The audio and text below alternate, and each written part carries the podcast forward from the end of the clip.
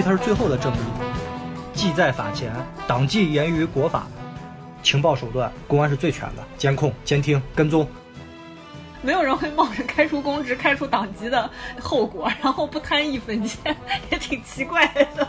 那 图啥呢？真的，单纯的叛逆。觉得说哦，我是不是只要不借贷啊，我不去夜总会，我别沾上黄赌毒、黑恶势力啊，就不会跟我有什么关系，我也就不会受到影响。更关键的这个危害在于，它侵蚀了基层政治和社会秩序，让基层的社会灰化了。什么霓虹灯下有血泪啊，同志们！啊，你就不要只停留在对他本人这个道德品质的这个批判的层面上了。斗争它都是一直是一个动态的过程。呃，放眼全全全世界，真有一个国家或者一个政权能完全清除这个东西，我觉得中国真的是当仁不让。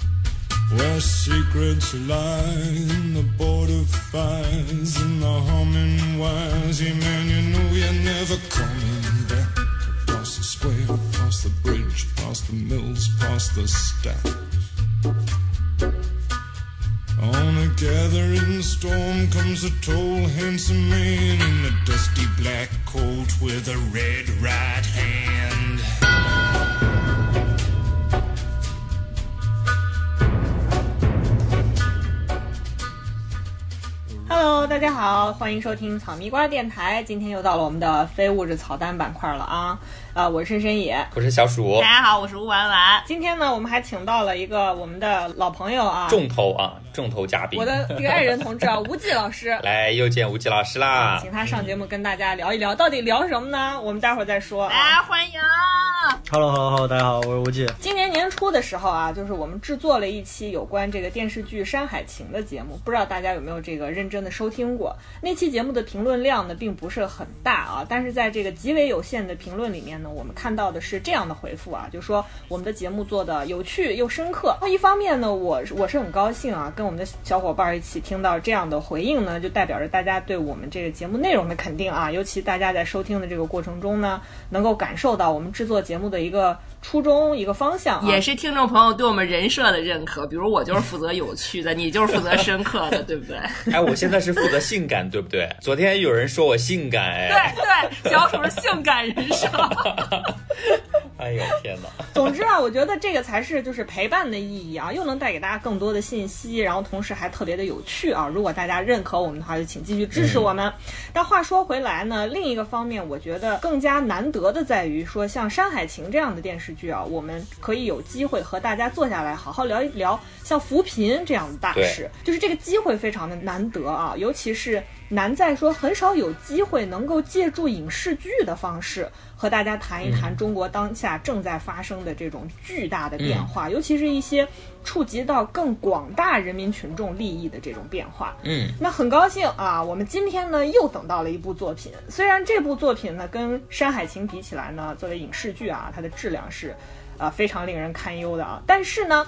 它又一次成为一个契机，可以让我们再一次坐下来和大家好好的聊一聊中国的巨变，对吧？那如果说这个扶贫呢是几代人的努力，那么今天我们要聊的呢是发生在这几年啊一场为期三年的集党和国家之力动员全社会参与的一个专项斗争。没错，我觉得大家应该已经知道我们要说的是什么了。我们今天要跟大家聊的呢，就是借由目前还在热播啊，已经开始超前点映啊，又是付费弄盲盒的这么一个形式的 扫黑风暴，而且甚至是已经被泄露出了全集，但是还是有很多观众没有看完的这个情况，又让用户挥金如土。所以我们今天就借助这部还正在热播的啊这个电视剧《扫黑风暴》啊，和大家聊一聊这场呢自二零一八年三月开启的这个扫黑除恶的人民斗争啊，我觉得真的是人民斗争。那么首先我们先跟大家就这个电视剧稍微聊一聊啊，这个电视剧呢目前主要是在这个鹅厂啊腾讯视频这个平台播出，然后在这个线上呢好像是一只耳的那个组织。对，一只耳的那个组织，好吧，大家 keyword，我们的老听众都知道我们说的一只耳是谁。啊 啊，我知道了，我刚反应过来。你一定要记住，这是吴婉婉给他起的绰号。哎，他也他也是在卫视同步播出的吧？北京卫视是在播是吗？八套吧，八套好像也在播，有几个卫视，有有三四个好像。我看今天那个，因为盗播那个资源出来以后，他们不是片方发了一个声明嘛，嗯谴责盗版的一个声明。对，就是在我们节目这个录制的这会儿呢，可有些小伙伴啊，已经通过各种嗯，肯定是已经看完了。我今天刷新闻的时候，还有意无意的看到有些人在那边剧透结局啊。也虽然也只是大概的看了一眼，其实这个故事呢，它即便是剧透啊，没有什么太大的意思。对为什么呢？它毕竟是根据这个真实事件改编的。也就是说，因为关于最后正邪较量的那个结果，大家都是知道的嘛。这部电视剧从它刚刚出来的时候，啊、网上的这个宣发已经看得到，它主要的是结合这两年两个大案啊，引起。网络的这个舆论很大的这个讨论的，一个是湖南的操场埋尸案，一个是云南的孙小果案啊，它是把这两个案件主要的揉在了这个电视剧的剧情里面，然后来主要的跟大家展开讲一讲这个扫黑除恶的专项斗争大概是怎么样展开的。这个斗争它具体到各个的市、各个的县，由什么样的机构来办理，然后他们是怎么样来调查这个案件的？是不是只要公安局参与就行啊？还是说我们要其他的行政部门来配合啊？然后以及涉及到这个黑恶势力和当地的这个所谓的保护伞嘛，打伞破网，大家应该经常能够在网上看到这四个字。涉及到这个层面的时候，它有什么样的难点？它有什么样的问题？我觉得说到这边呢。不知道大家有没有这个感觉啊？我跟呃小鼠还有弯弯，包括吴极老师都有聊过，就是跟《山海情》一样，就是今年年初时候我们聊的时候，就觉得说农村扶贫这件事情离我们很遥远，所以我们尽可能的希望那样的节目呢，跟大家尽可能多的展开聊一聊，希望能够拉近我们跟那场巨变的这个距离。另外一方面呢，我们也想今天试图通过这期的节目啊，跟大家好好的聊一聊，说扫黑除恶这件事情到底离我们有多远？对对对，对于可能还没有开始追剧的小伙伴呢，先给大家简单的啊，简单的介绍一下这部剧的主演是谁啊，大概是个什么样的一个剧情，有没有？这个剧的整个的阵容，我就觉得就非常神奇的一个搭配啊！反正你也想不到为啥这这多儿人会攒在一块儿啊！对，那个朋友们，我给大家非常简单的讲一下，我也不会剧透啊，因为如果你没有看，那怎么进度也差不多，我也就看了五六集而已啊。反正就是，据我所知啊，就是我现在能讲出来这些，不涉及任何剧透，因为这个电视剧啊线头太多了，就每一个人啊都是由点及面啊，你觉得每个人都不简单啊，就每一个人都不好 不好说他是好是坏啊，他到底是。而且他角色很多，黑黑恶势力的哪一个哪一个阶层啊，你就很难很难看出来啊。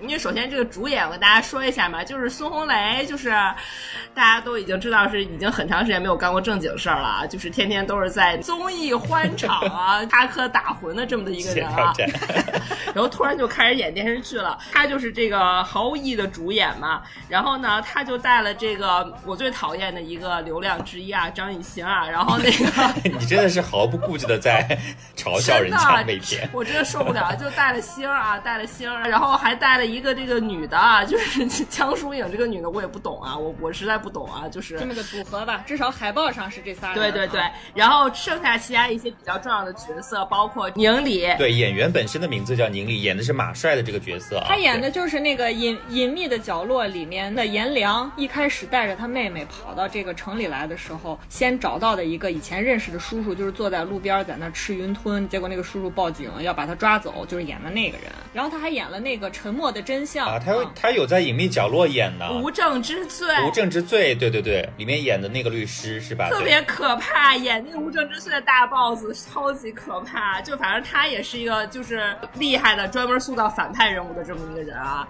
然后还有这个刘奕君啊，刘奕君也是，其实刘奕君我还挺喜欢的，因为我觉得他有一点那个。哎，我也很喜欢，因为我当年最早看他演的那个《摩登家庭》，当时非常早，零零年前后，那会儿我就还蛮喜欢他，但是后面一直没出来，然后一直到前几年是在那个《琅琊榜》啊，然后对那几个剧里面才出来的。这刘奕君是有一种那种老年结合苏气质在的啊，就是他也是基本上 特别，我昨天跟我媳妇说，我觉得长得特别像一个低配版的段奕宏。人也没有低配好吧，人也还好。我觉得段奕宏现在长得也也不行了，就是那个劲儿是像的，就是那个杰克苏的劲儿像。我同意你啊，因为段奕宏我也很喜欢，就是刘奕君我也很 OK 啊，就他要包养我我是可以的。插一句啊。就是张艺兴的粉丝和段奕宏的粉丝，请注意啊！以上只代表吴婉婉的个人言论，不代表草莓瓜电台。好，请吴婉婉继续。对，然后剩下还有一些就是嗯，都很烦人的女性角色啊，比如什么车，很烦人，车小啊，什么吴越呀，这些都是熟人脸啊。但吴越是非常重要的角色啊，基本上都是熟脸了，大家一看就就会觉得这些所有人都觉得很眼熟，而且基本上都算是比较算演技派啊，也不是那种呃很很流量那种。啊，这大概讲啥故事呢？反正一上来啊，就是这个孙红雷推了一车日料啊，在这个看守所里面伺候这个伺候这个宁理演的这个大老板啊，叫马帅吃饭啊。然后我当时看到这个镜头，我就不禁联想到吴亦凡现在是不是在监狱里能有这个待遇啊？我不知道有没有人照 他，就是吃的很 fancy 啊。不一样，就是我跟你说，我跟你说，这个东西肯定是不一样的。为什么呢？从技术上讲啊，马帅是在看守所里，他那个大家看剧都。知道他是跟人打架，对吧？打架之后被拘进来了，对吧？这种属于是一般来说都属于是。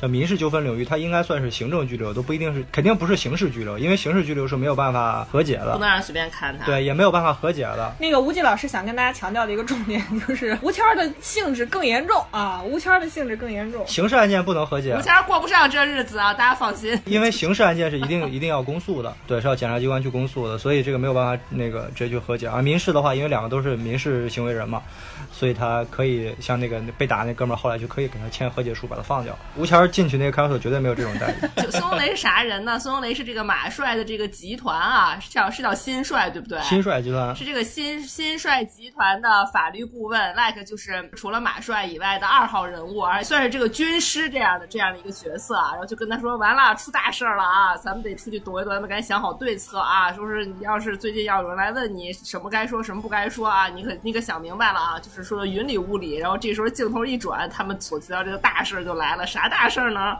就是呢，中央来了一个督导组，这个督导组来干啥的呢？暂时不知道啊。对，暂时不知道，反正就是说啊，就是来了一群人啊，都穿的那个靳东同款的老干部夹克啊，就从机场走出来了，然后就上了一个考斯特，然后呢，你对这个说特别熟悉，这太细节了，绿城绿城绿城是个市场去接待他们啊，然后就是大家在他们对话过程当中就知道，这中央督导组是在绿通督导啥，督导他们这个扫黑除恶，关键大家的这个。这个说话其实非常讲究，就完全是那种官场人物打交道的那种感觉，就他们说话都是特别不疼不痒，表面看起来就是和气融融啊。但是越是越是这种就是明枪暗箭有来有往，绵里藏针。对，越是这种就是表面看似特别这个平静的湖水啊，实底下就是实则暗潮汹涌啊。最后真正知道这个结尾之后，有些人不是回过头来去看嘛，其实发现在最片头，其实很多细节都是有表露出来一些。这个指征的啊，大概是这个。对，反正就是说这个黑。绿藤的黑暗势力、黑恶势力其实已经是不得了了啊！然后另外呢，就是又派到一个妇女啊，这个妇女呢，她就是自己拿这个家用录像机录了一段这个诉状啊。录完以后呢，她就跑到这个路上想去劫这个中央督导组的车，结果呢，没想到被一个播放着“祝你平安”的洒水车啊，就是，你真是所有细节都不漏掉哎！实行了这个精准拦截啊，这精准拦截。然后后来呢，他明显就是挂了啊，因为这。这个就是有一个凶手啊，一脸血啊，就是去跟他的头汇报了啊。然后他这个头呢，其实就是这个绿藤市的一个非常重要的势力的头。对，后来这个中央督导组呢，就是有一个跟他们一起合作的，是一个呃，刘奕君是省扫黑办的。刘奕君演的这个省扫黑办的呢，就是在这个中央督导组的授意下，就是先去跟马帅聊一聊啊。结果这个马帅实在是不中用啊，说了两句话啊，就是满满面满脸通红啊，哐叽把自己手指头掰断了，然后就是宁可掰断了手指头，也不也不想再跟这个省扫黑办的人啊。啊，也也不愿意配合省扫黑办人的询问啊，然后反正基本上传递出来的一个情报讯号，对一个信号，对。然后，所以就是基本上开开头的这个寥寥几笔啊，你就已经把感觉这个新呃绿藤市啊不简单啊不简单，每个人都不简单。另一条线哈又又出来了，就是江疏影演这个女记者呢，然后呢这个就是暗访暗访，就是说自己要谎称自己要整容，不过他确实没什么可整的啊。她去了这个整容机构，整容机构看着他那张脸还说，哎呀，你可以整的地方特别多啊，我建议你用这个美容贷啊，昧着良一看昧着良心嘛。然后呢，结果后来说要做。美容袋，他想就暗访去贷款啊，结果后来呢，不小心就被人家识破了，人家就要把衣服扒光给他拍裸照。其实我还挺想看的，结果也没看，没看到。然后正在这个时候呢，张艺兴啊就抠着牙走进来了，英雄救美啊！张艺兴演什么呢？张艺兴就是演一个青年干警吧，就是青年主力干警这种感觉。青年刑警，刑警。张艺兴演这刑警出现了，就把这个。这个这个美容袋一锅端了啊！后来孙红雷那边在干什么事儿呢？因为他老大在看守所里躲着，孙红雷就出去啊，就是替他老大去平息啊，就是跟他跟他老大打架的这个人啊，就是为了把老大送到看守所躲几天，这个这这一摊事儿啊。然后呢，就是因为就平息了一下，就有一些黑社会的一些这些套路啊，比如说这个洋酒论平吹，然后拿酒瓶互相砸脑袋这种事儿啊，就是，而且这个配乐还参考了那个《浴血黑帮》的配乐啊。然后打完了以后呢，他就跟张艺兴在警察局碰面了。哎，这个时候孙红雷这个大主角的身份啊，就微微浮出水面啊，原来他以前也是刑警。那后来为什么就成了这个张艺兴口中的速棍和垃圾了呢？然后呢，原来是他以前的师傅张艺。兴他爹啊，就是他们俩就是是被人这个这栽赃暗害过，而他师傅还因此送了命。所以呢，孙红雷呢，他这个亦正亦邪的角色呢，就是唯一的目的就是要查清当年的真相，为这个师傅报仇。他认为这个因为自己许刷冤屈。对对对，曲线救国手段不重要啊。虽然他现在是在为这个马帅打工，但他自己心里还觉得自己是一个好警察啊。然后呢，这一场大戏呢，就徐徐拉开。刚为什么乌丸丸一开始就吐槽这个剧的线头太多？就大家看到啊，他无非讲的就是。这个中央来了，扫黑除恶的督导组啊，进驻到这个一个叫绿藤市的地方。然后呢，根据乌安安刚才讲的，这个你看这大老板蹲监狱的也开始掰指头啊，就 不知道为什么，反正就不配合，就肯定是心里藏事儿了，对吧？还有这个美丽贷，然后被这个记者给端了啊，这也联系上了。然后还有这个要举报要上访的这个一个妇女同志啊，突然间就挂了，大家都开始就是暗暗的开始骚动啊，害怕啊，你就觉得这个督导组来了之后，就感觉要开始在这个绿藤的这个水里头要搅一搅，搞事情，搞事情，搞事情。这个时候呢，还有还有一件事情呢，就是一个小男孩夜总会里头打工。这个时候呢，就拍下了他们老板一段自言自语的画面。然后他们老板说什么呢？酒后自言自语，就说：“哎，我我以前杀过人，其实我的本名不叫孙兴，我的本名叫高贺啊。”他拍下来，拍下来之后呢，这小孩呢，因为自己也是好像在网上借了贷，所以呢，他就要问这个他们这个老板要挟，要要问他要钱。结果呢？没想到他们老老板是个恶霸啊，是个大流氓。说这小男孩就被这个大流氓告了，说他敲诈勒索。结果呢，这小男孩的姐姐呢就急不行了啊，就开始到处找人，也找到了他的这个同学。他的同学是谁呢？就是我们的张艺兴啊。找到了张艺兴之后呢，就带他进了这个派出所，又找人啊。大家看到了，就是找人家找人，总之就是不正常去报案啊。总之就是要找人。找了半天呢，就说哎，能不能把我弟弟放了？我弟弟第一回特惨，怎么？怎么？地。结果没有想到啊，这个遇到的这个公安这个这这个派出所的这个所长。呢，也是一个跟早就跟这大流氓勾结在一起。孙浩演的啊，演的入木三分，我觉得把那个流氓气。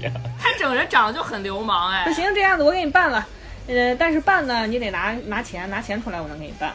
人家就反正得要钱，你得给人赔偿呀。然后这女孩没办法，拿不出来这么多钱，于是上网。搞了这个裸贷，什么叫裸贷呢？就是拍裸照啊，拍这个录录自己这个裸露的视频，拿自己身份证，然后拍裸照，然后去借钱啊。对，实际上就是把你自己的清白抵押给他们来借钱嘛啊。贷了这个款之后呢，给到这个派出所所长，这所长说行啊，这事儿反正基本就了了。但是啊，好死不死，这女孩呢之前在派出所求情的时候呢，就被这大流氓孙鑫给看着了啊，就觊觎她的美色。于是呢，这个大流氓就对这个所长提出要求，说钱拿来也行，同时他必须亲自来跟我道歉。才可以。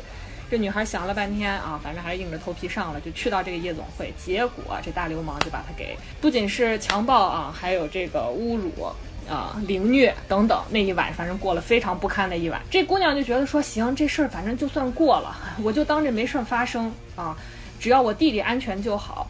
这个小男孩拍下来的这个视频能要挟大流氓的啊，那都是特别重要的证据啊。说的是他杀过人，而且整过容，这大流氓肯定是说一不二。于是呢，还是找这个杀手，就把这小男孩给给弄死了。弄死之后呢，伪造了一个自杀的现场。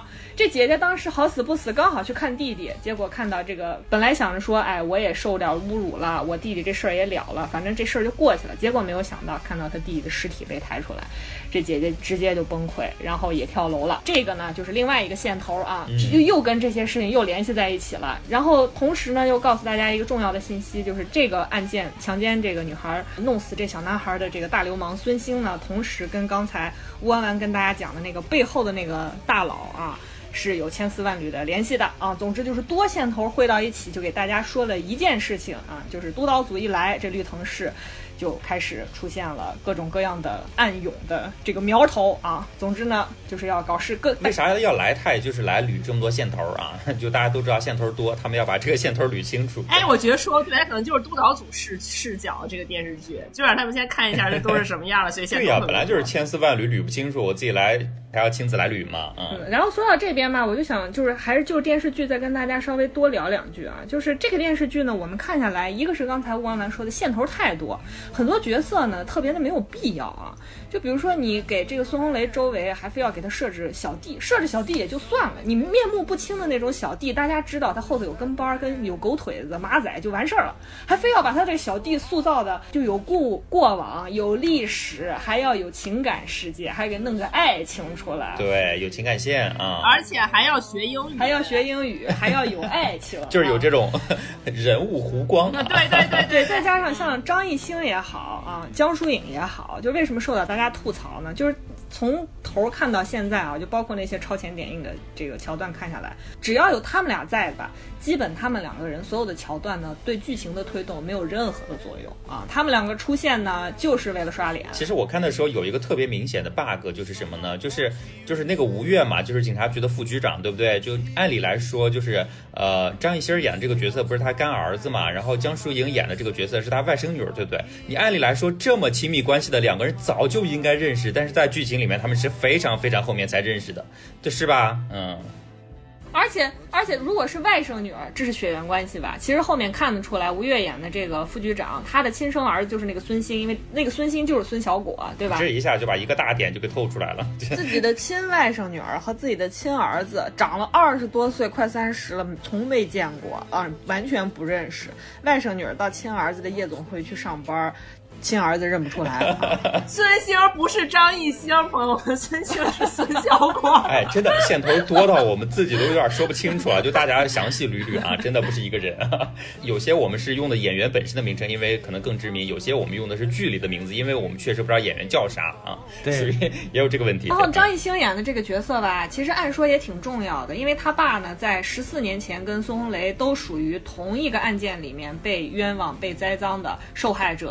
被牵连的人，而且他父亲呢是为此付出了生命的代价啊，这更搞笑。他呢，这个人设呢，就是并不觉得他爸是清白的，就觉得他不能像他爸一样，所以他一定要做个好警察，让大家看看不是老鼠的儿子会打洞啊，就这么个人物动机啊，非常吊诡。这儿其实也存在一个 bug 是什么呢？就是如果说是他父亲是这样的，最后以这样的罪名，包括内内部的这个组织处分或者什么的，呃，他孩子如果想当刑警的话，可能过不了正审。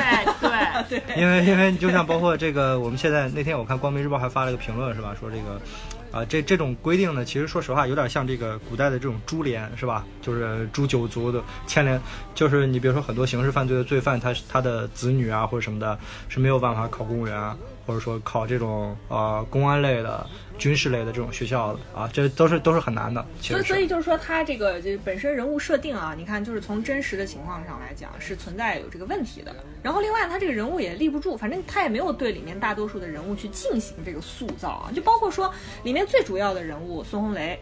演的这个人，你说他一直到差不多十集了，十集往后了，才让大家慢慢的感受到，哦，原来他这十年是为了蛰伏，是为了韬光养晦，主要目的还是为了给自己沉冤待雪，对吧？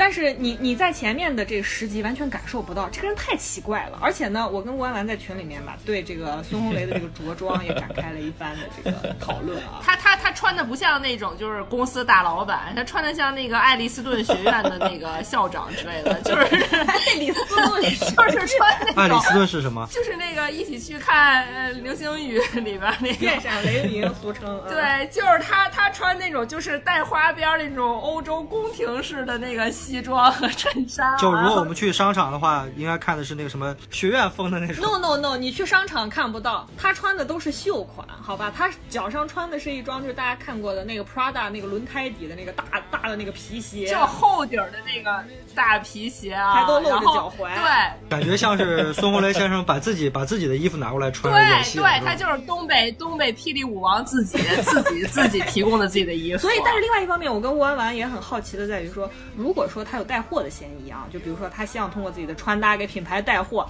哎，网上至少应该有每一集他的穿搭的这个品牌吧？哎，在一个扫黑剧里面带货，也是我万万没有想我到的。先我先要在微博 搜一下有没有他的穿搭博。没有，我搜过了，所以非常诡异的就在这儿。但是他这个剧确实有带货啊，比如说像什么自嗨锅呀，他们经常嚼嚼什么东西那个玩意儿啊。那个是很明确的一个广告植入了。干警在加班的时候都要嚼一个东西提神儿吧，完了以后他每次都给那个袋子一个特写或者什么的，就是你至少能很清楚的看得到我跟你。讲，That's why 就是张艺兴要抠牙，就是他抠牙也是他在做完成这个植入广告的一部分，就天天嚼槟榔卡牙里，对，就要抠牙。我以为是在暗讽牙签呢。他也太坏了！不用斗争这么白热化吧？他也太坏了吧他吧！拍的时候牙签还没出事儿呢，好吗？我主要是觉得就是张艺兴那个妆实在太奇怪了。我靠，跟福尔马林泡过一样。对，就把整个脸画的画的特别白，完了以后那个他用了很厚很厚的粉底，然后依然遮不住他脸上的坑坑洼洼。但是那个粉底感觉质量不好，就是氧化很严重，有时候是白的，有时候是黄的，有时候是黑的。就是哪有一个刑警会这样，对不对？像二流子，不像警察对，。所以就说人物一个是在整个的叙事里面立不住，另外一个就是他的形象也存在很大的问题。所以我觉得这个片子根本谈不上什么人物塑造啊。但是另外一方面呢，就是这里面如果要说谈人物塑造的话吧，我就觉得你们刚才说到的那个刘奕君，他演的是一个队长，是吧？刑警支队的一个队长。专案组组长。省省扫黑办的，但是他跟孙红雷这个角色是警校的同学，但是这个人呢，就是前面交代，我觉得也很模糊。比如说，我现在在回想，他到底是不是绿藤市的人呢？还是他是空降的？还是他以前是绿藤市，后来又回来的？他是省局的，他的身份呢，就是相对来讲比较复杂。这个人物相对来讲啊，为什么为什么我会对他持有一些就是更加肯定的这个看法呢？当然，这一类电视剧在这几年啊，基本都被另外一个面貌来代替了，就是所谓的谍战剧，正正邪之间的较量。你很少再看到现代的公安系统里面侦破案件的这样一个题材了。我我相当怀疑他可能很多年前被这个重案六组一二三四五六七都演完了啊。你这两年再看到像何勇这样的刑警的形象呢，你会觉得也挺有意思的，在于说他是我们嗯比较少见的，像区别于像督导组啊，或者说他的同事们那些、呃这个公安干警或者是政法系统里面的这个工作人员的形象，在于他表现出了他机智和狡猾的一面，就包括说他跟这个张艺兴说你不要太老实等等，我觉得这个是呃电视剧里面比较缺乏的一类公安干警的这个形象，因为就没有那么没有那么扁平化了嘛。就我跟吴忌之前也说过，包括我看那个许鞍华几年前的作品叫《明月几时有》，其实彭于晏在里面演了一个游击队长嘛，东江纵队的某个游击队的队长，那个形象也是非常让我就是印象深刻的，在于说，因为其实就是像公安干警啊、部队作战的指挥官，还有我们的游击队长这些形象，实际上在刚建国的十七年的电影里面是创造过非常多栩栩如生，而且非常鲜活、有血有肉的那种形象的，充满智慧的和敌人战斗的。但是在这些年，我们能够看到的这样的形象就很少见了，大部分都是一种有勇无谋的形象，匹夫之勇。我们之前在金刚川的节目里面已经是很详细的吐槽过啊，所以我觉得在这个电视剧里面，何勇这个形象相对来讲，我觉得在这方面做的是还算是有一点点人物塑造的这么一个影子在的，但是其他的来讲就是。人物也好啊，剧情也好，就是线头太多，所以现在非常缺乏说一根线能把它穿起来。就目前啊，更新到好像是第十九集还是第二十集，你就觉得这这根线还没出来，就是这个线头太多。其实我觉得还好，我自己觉得还好，因为因为毕竟我看这个扫黑的这种新闻多嘛，因为我们经常也写这个东西。我看这个片子，反正呃，就是虽然说我看了，我昨天到今天看了二十集嘛，我我的一个感觉就是，我昨天跟我媳妇说，这个片子每一集啊，它这个有效时间特别短，实际上有效时间也就是三十分钟。我开两倍速嘛，开两倍速这个语速我都嫌慢。呃，一那个一只耳啊，如果你 你如果你能看懂听到我们的节目，想跟你喊话，拜托你在平台给我们上线那个六倍速，好不好它？密度太慢了。对，是的，密度不高啊。很多这种电视剧其实都是这样的。你像我那天之前，我为了情怀去看那个《九州缥缈录》嘛，开两倍速，我觉得刘昊然说话还是慢啊。你就想象一下他正常正常的语速多慢。呃，其实这个片子我一看一眼就能看出来说，用两个案作为骨架嘛，就是孙小果案和这个操场埋尸案作为骨架，因为这个是全国的观众最熟悉的呃扫黑除恶的专项斗争中出现的两个大案，是吧？全国都知道那种舆论轰动式的这种这种案，对以这两个大案为骨架呢，在。相对的穿插一些肉进去，那种在扫扫黑除恶里边比较常见的一些现象，比如说像这个套路贷，就像刚才说的，套路贷就是以美丽贷、裸贷啊，各种。对，就可以牵出来江疏影，牵出来刚那个小孩和他姐姐那个那一趴的故事，还有就是像这个杨东是吧？里边那个杨东就是蔡爸，对是包括周晓鸥演的这个所谓的绿藤炮王是吧？他是搞爆破的啊周晓鸥太牛逼了这种呢 这种都属于是常见的叫恶势力。一会儿咱们再具体说什么叫黑势力，什么叫恶势力是吧？这种就属于是在某一个行业里面欺行霸市的啊这种恶势力行业的一种这种现象。其实基本上就主要是这这么几种现象是吧？一种是这个股价，就是这种大案子，就是挂牌督办的这种大案要案。另外就是给他牵肉，就是像这种套路贷的和这种行业的。你要说用一个人来串的话，这个剧里边其实只有一个人比较合适，就是孙红雷这个角色，是吧？他这个人呢，既能串起来十四年前的陈年旧案，他自己的和他师傅的，他师傅的那个死，说又能串起来这个新帅集团的这几年的这个过往，最深的这个根部来说，他能串起来整个绿藤市的，包括政界、商界。啊，黑社会这个三个界别是吧？他们的这个实际上这这三个界别的交交交汇点，千丝万缕的联系。你要说一个人，那就是一个是呃孙红雷这个角色，一个就是高明远那个角色。而这个东方督导组的过来呢，相当于是呃给了一个外力的作用，把他这个平静的水给打破，把这个很多的这种矛盾啊，隐藏在下面这些脉络呀，逐渐的给它清晰化，比较像是一个戏剧的这么一个做法。对吧？就是一上来给你一个冲突啊，给你一个外力的冲突，就是把这个日常的这种平静的局面给打破了，然后让你哦，最后看出来是这么一个情况。那其实最后四集虽然还没有看，其实结局或者说结尾大家也是可以预期的，是吧？那就是犯人伏法啊，犯人伏法，真相大白，正义得到伸张啊，沉冤昭雪，正义得到伸张，完了以后回到一个平静的状态，是吧？所以它就就是一个非常传统的，按照神话学的这个概念的话，就是进入，然后就是一个像一个英雄遇到一个奇遇一样，是吧？哎，啪进去进去一个洞啊，就像桃花源一样，哎，你从这个突然看到一个洞口，然后进去看见哇，豁然豁然开朗，别有洞天。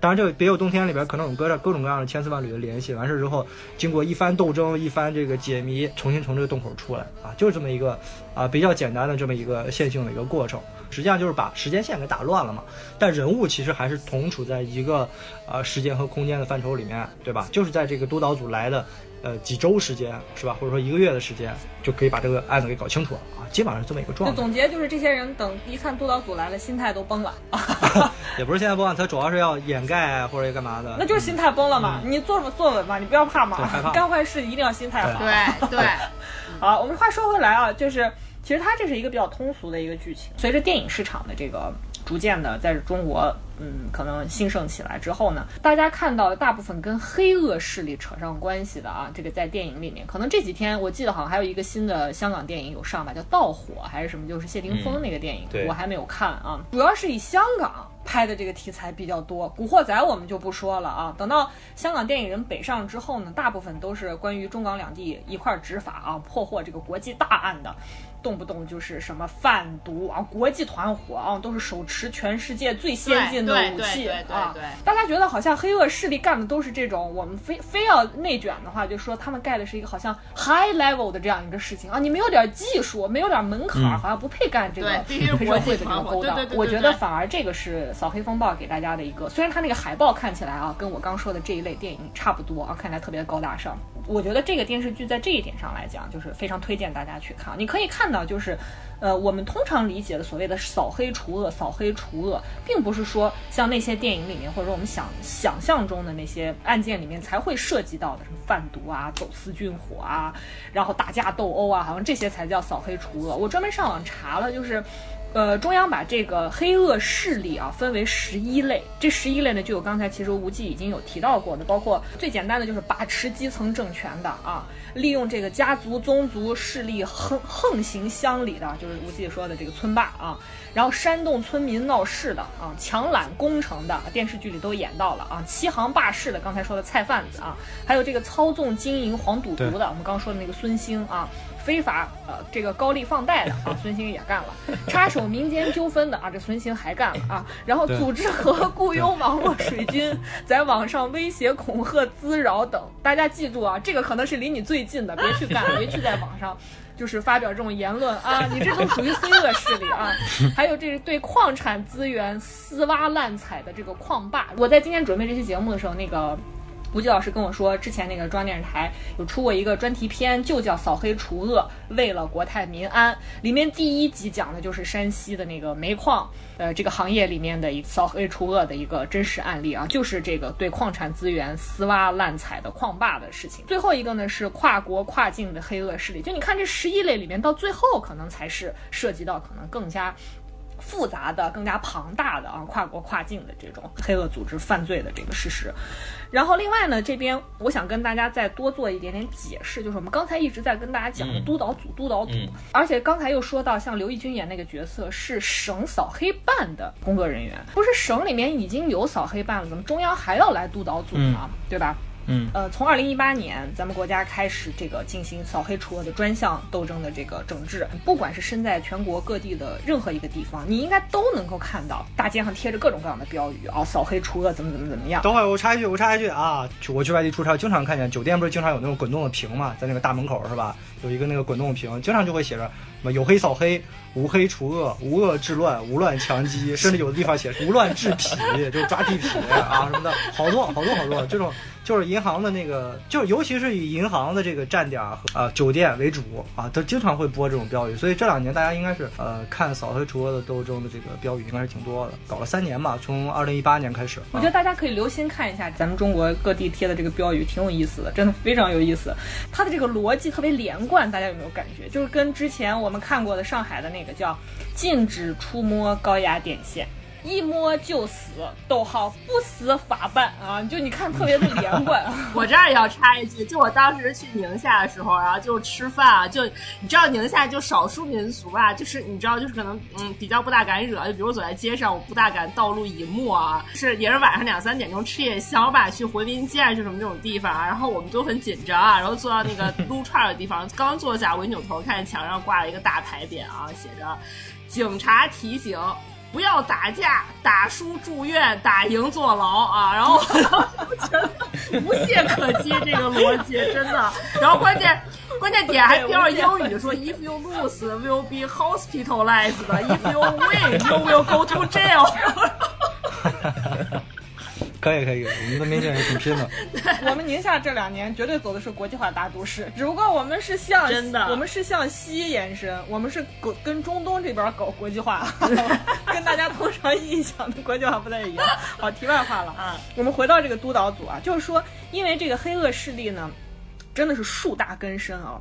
盘根错节，就很多地方搞这个专项斗争，它确实搞。就刚才我们说到了，就是无忌说到，你各个地方都能看到，包括吴安安说的，小的也有，大的也有，但是它深入不下去，这就还是很多地方存在的行政执行的问题嘛。很多地方呢，就是说这个雷声大雨点小啊，标语贴满街。但是呢，既看不到这个黑恶伏法，也看不到这个所谓的黑伞现形，一块石头砸下去，没有任何的波动，就就沉沉底了啊。所以说，为了能够尽可能的根除掉各地的这个黑恶势力，尤其是保护伞，这个中央政法委呃会同全国的扫黑除恶专项斗争领导小组的成员呢，才组成了这个所谓的中央督导组。然后这个中央督导组呢，在二零一八年的七月六号。他这个第一督导组呢，先进驻了河北进行试点，然后开始了这个扫黑除恶的这个辅助工作的这个序幕。主要的这个方式呢，就是和省市各级领导啊，像在河北就有将近一百多人进行谈话，再组成一些小分组，再下沉到河北各地的这个省省呃这个市啊县啊，再到当地去。然后主要采取的方式就是接待上访啊，还有暗访啊，比如说大家在这个扫黑风暴里面看到的。这个刘奕君演的这个呃刑警队长，到这个菜市场里头假装买黄瓜。操的一口陕西话啊！对对对，还有这个中央督导组的人穿的就是啊，特别像这个精英啊，戴个眼镜儿 跑去看那个烂尾楼啊，都属于这个暗访。然后另外呢，就是我想，如果对这个扫黑除恶在网上的讨论有关注的小伙伴呢，我相信大家在很多的这个通报文章里面看到过啊，对于这个犯罪团伙的定性，那有的时候写说是犯罪团伙，比如说像这个操场埋尸案的作案人。当时把它呢就定义为说叫涉恶犯罪团伙，但有的时候你看呢又说叫黑社会组织，不知道大家有没有注意到啊？这是用组织来形容他们的。就比如说像孙小果案，他孙小果犯强奸这些罪行入狱，不是又出狱吗？然后再审孙小果案的时候定性呢就增加了说他是这个触犯了领导黑社会性质的组织罪。所以呢，以黑社会组织来来定义作案的这个团伙。所以就是说，这边我们今天为什么请到这个吴忌呢？啊，就是因为吴忌老师常年啊看各类的这个通报文章，还有这个我们党政机关的各种各样的文件啊。至少对于我而言，那个东西不太好看。你就是你一眼看上去字都认识。啊，读下来脑海中空空一片，什么都没有留下，就有一种这个感觉啊，就是那个行文其实是有规制的。我又想起了我被关在消防大队的那两个日夜，就这种感觉。如果大家有兴趣，可以去听一下小鼠那期节目啊，对那期迷惑行为，就小鼠当时看消防支队给他，其实应该是给他一些鲜活的案例，但是也是塞给他一堆文件、数据啊，各种东西，我都已经要晕厥过去。就用宁夏话说叫肿头日脑，就真的你不知道这个文件看字都认识呀。他到底说了个啥呢？看不懂。那通报文章里面，我就刚说的，你可能根本不会注意到。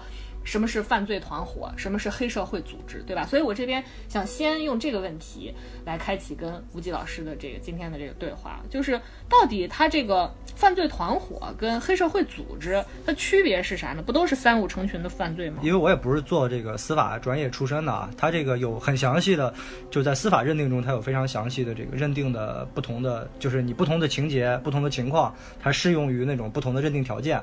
呃，一般来说啊，就是说黑恶势力，咱们说。扫黑除恶黑恶势力嘛，对吧？它就简单来说就是分为黑势力和恶势力。相对来讲，恶势力的程度没有黑势力那么强，没有那么深，明白吗？就是你可以你可以理解为黑社会的程度比较严重，而恶势力的程度程度呢相对来说。啊，比较软一点，或者说比较层级要低一点。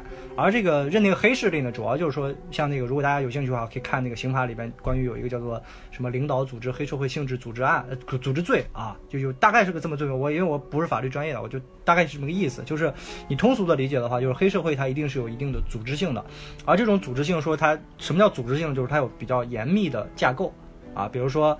呃，可能是 A 老大是吧？B 什么军师是吧？C 可能就是什么堂主、乡主是吧？后边下面还有各种各样的喽啰啊，这种呢，其实从从近代以来的黑帮，比如说我们非常熟悉的像这个什么所谓的青帮是吧？杜月笙的这个青帮啊，像这个所谓的洪门啊，像香港地区的这个三合会，台湾的竹联帮，日本日本是有非常合法的这个黑社会的，是吧？黑龙会、山口组啊，比较明确的一个组织，你可以把它理解成一个像传传销组织一样的这么一个一个架构，或者说像一个呃宗教组织一样，一般会形成一个比较固定的呃人员，比较固定的、比较明。确的分工有组织有纪律嘛？对，有组织有纪律。完了以后，他们可能内部还有各种各样的私刑，对吧？就比如说你你如果叛变怎么办，是吧？怎么执行家法？可能还有一些，比如说像口号，是吧？暗语啊，标识。对不对啊？比如说你们都拿斧头，叫斧头帮，是吧？你们都拿这个啊，你们都都什么系红布？你可能是黄巾军，是吧？我觉得中国观众最熟悉的就是天王盖地虎，宝塔镇河妖这种暗号黑话啊。这种所谓叫所谓的叫切口是吧？什么春点啊，说都说的都是这个这个东西。而恶势力的话，相对来讲，比如说第一，它规模可能就相对来说小一点；二一个就是说它它的组织可能相对来说比较松散一点。它可能就是像像这个杨东一样，游泳。对，它可能就是比如说欺行霸市，或者说在某一个地区。啊，在某一个行业啊，可能包括在这个犯罪的这种性质恶劣的程度上面，可能也有一些区别啊。就相对来讲，我记得我那会儿看过一个中央中央政法委关于啊，就是你怎么去认定恶势力啊，怎么去认定它？你比如说像像村里边，他可能有有几个大的家族，对吧？他这个家族啊，可能就是人人丁比较兴旺，男丁比较多，比较凶狠啊。那可能比如说你在这个村里霸占了一条河呀，或者说霸占了这个村里边所有的小卖部的进货渠道呀，是吧？或者这类的。就让这个群众长期敢怒不敢言，你说要说犯多大事儿吧，他可能就是打人，是吧？顶多就是把人打伤了，住住医院或者怎么着的。但是呢，这种就属于是长期的盘踞在某一个地方，他对这个当地的老百姓产生了这种精神的恐吓、威慑，啊，包括让这个有一些这种什么调戏妇女啊、打架斗殴呀、强抢的这个工程啊，或者就这种呢，一般来说可能会啊是认定为是这种恶恶势力啊，就普通意义上的坏对人。对对对，就地痞流氓啊，地痞流氓这种都都算是在里边啊，包括二溜子什么什么之类，都可能算在里边你。二溜子这三个字真是暴露年龄。对对对对，盲流嘛啊！其实刚才说了那么多啊，我觉得就是你理解这个这个片子啊，就这个电视剧，你应该把它放到一个什么什么一个序列里边去看呢？就是实际上就是这几年的一个啊所谓主流题材的啊，就主旋律题材的这种啊电影电视剧啊嗯，都算在这个行业里面。是的是的比如在电视剧领域，你如果给它对标的话，那就是啊《人民的名义》和《巡回检察组》。是吧？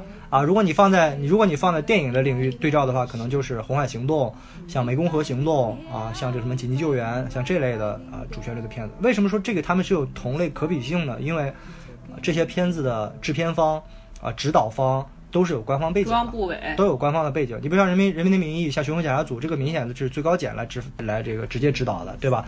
像这个扫黑除恶的话，大家可能都没注意，扫黑除恶的总顾问是谁呢？啊，这个人很有来头，就是现在中央政法委的秘书长叫陈一新啊，这个人非常厉害的。朋友们，知识点啊，明年要考公务员的记对这个陈一新，其实大家如果有看新闻有留意的话，就看时政新闻啊，可能大家肯定没有留意，就是呃武汉疫情的时候，他是直接在武汉坐镇的啊，他是中央指导组的，他本来他就是武汉市委书记上来的啊，现在中央政法委当这个秘书长，所以啊这个片子整个是中央政法委来啊主导来做这个片子的，所以说它里边的很多细节也好，很多在拍摄的这个呃经意或者不经意的透露出来那些东西，其实都是有有所指的。然后这就是这就是比如说你长期作为一个时政记者或一个政法口的记者啊，其实内行你一看就能看出来哦，他这个细节是这么拍的，那个细节是那么拍的。比如我举个几个例子啊，你像这个呃大家有没有注意到这个中央督导组的这个组长啊？比如每一次和这个专案组组长交代案情，或者说交代他们去怎么去办案的时候，就那个洛山河和这个何勇两个人在河边走的时候啊，对他为什么老在他为什么老在河边呢？他有窃听，这个就不是艺术创作是吧，它是啊在实际办案中经常出现的一个情况。呃，刚才我我再我再多说一个背景什么呢？就是像这个扫黑除恶里边的这个中央督导组，像我们这两年听到在环保领域的这个中央督导组，是吧？从十八大以来啊，他他他的这个原型或者说他的这个经验积累、经验复制和拷贝，都来自于什么呢？来自于巡视。啊，就是我们经常看到在纪委查案的时候，经常都是中央巡视组下去，是吧？从十八大以来，就是啪一下，给你五年一个任期内要把所有三十一个省区市全部巡完一遍。其实这个纪委在前五年的时候呢，在这方面积累了大量的经验哎，对，这也是其中的一个问题。我之前有跟就是乌安丸和小鼠也说过，就是大家看到那个洛山河一出来，然后他是工作证上好像写的是他是一九六几年的啊，还是一九五几年的，还是说他上面直接就写了他是多大年龄？他已经六十六岁了。我们大家都知道，通常来讲，部委级的这个领导到六十五岁就要退休了。那为什么六十六岁还能当这个督导组的一把手？这也是我特别想问这个无忌的。对，是这样的，就是在中央巡视组在纪委那个巡视的时候，其实这是他最开始探索的一种方法，就是用这个呃退休或者说临近退休这个年龄的省部级干部，尤其是呃正部级、副部级为主的，然后呢让他去带一个组下去。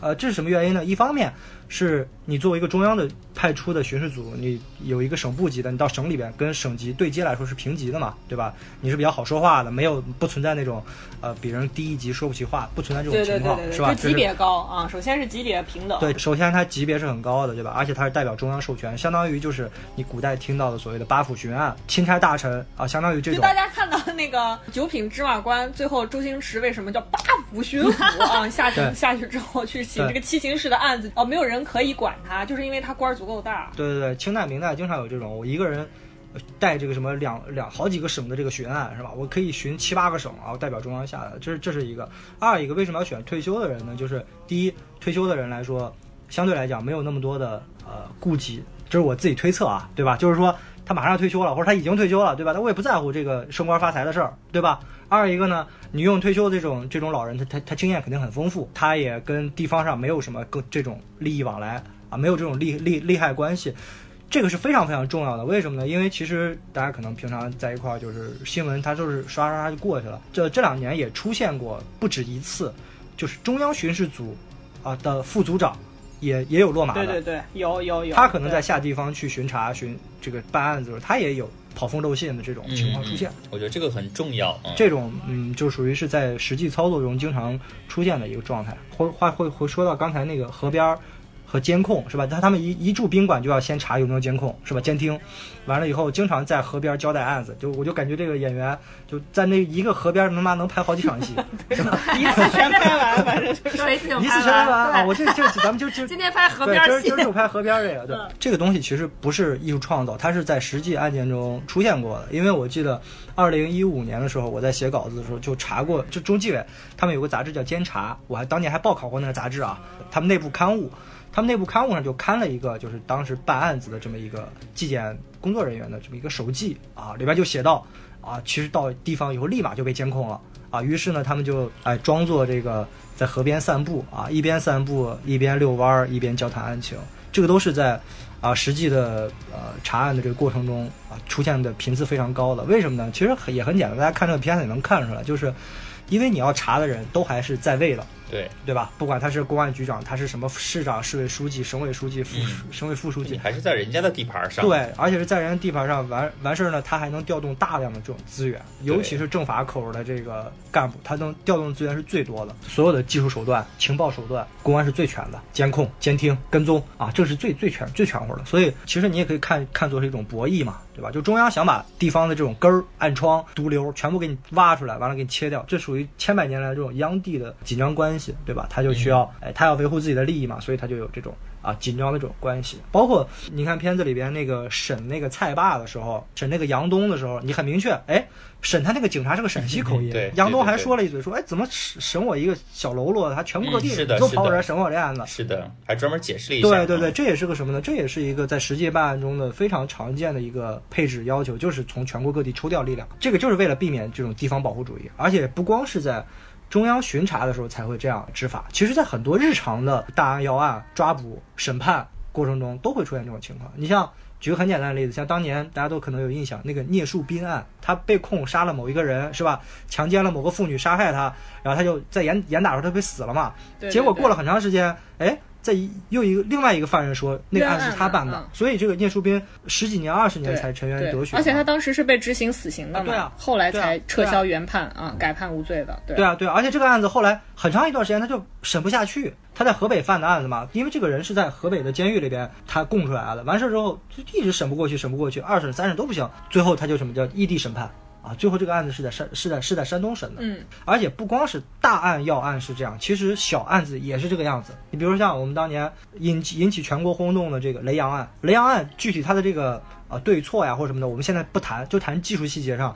当时去抓嫖啊，仅仅是抓嫖这么简单的一个案，这么一个一个事件，那每天都在抓嫖嘛，对不对？抓雷洋那个派出所的时候，就比如说假设这个派出所 A 派出所是吧？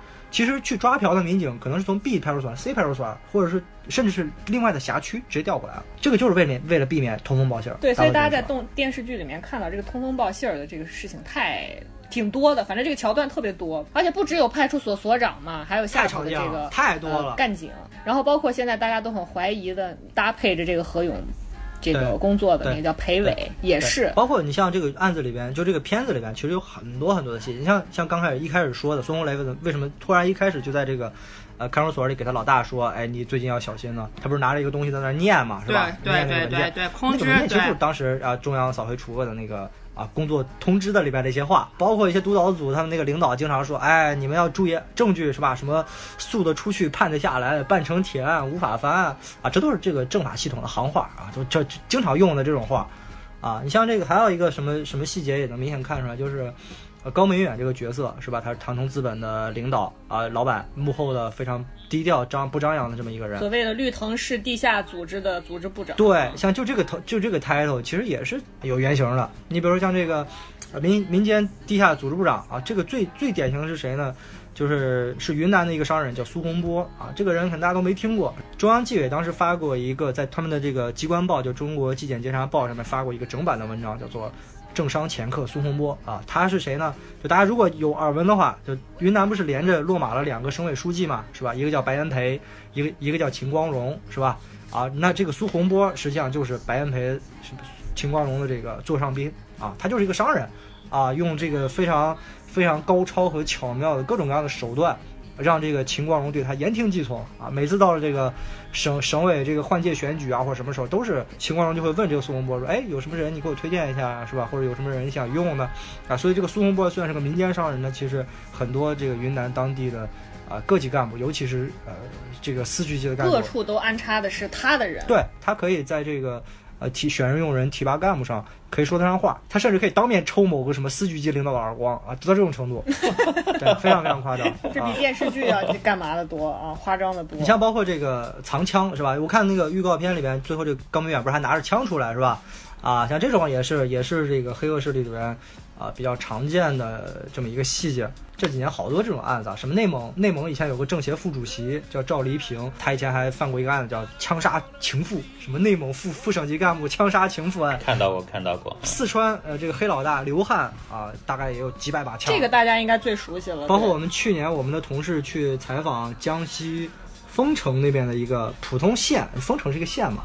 然后呢，他那边这个县里边这个黑恶势力的首领，那也是把枪埋在一个养鸡场底下啊，埋了一米多深啊，挖了一坑，把它埋在里头。其实都是有设计在里面的，很多很多的设计啊。但是有些呢，相对来讲就不是太巧妙，就是让我们这种人一看就看出哦，出戏是吧？对对对，就是你，我知道你要说什么，是吧？你要干嘛？其实算是一种创新宣传的方式嘛，对吧？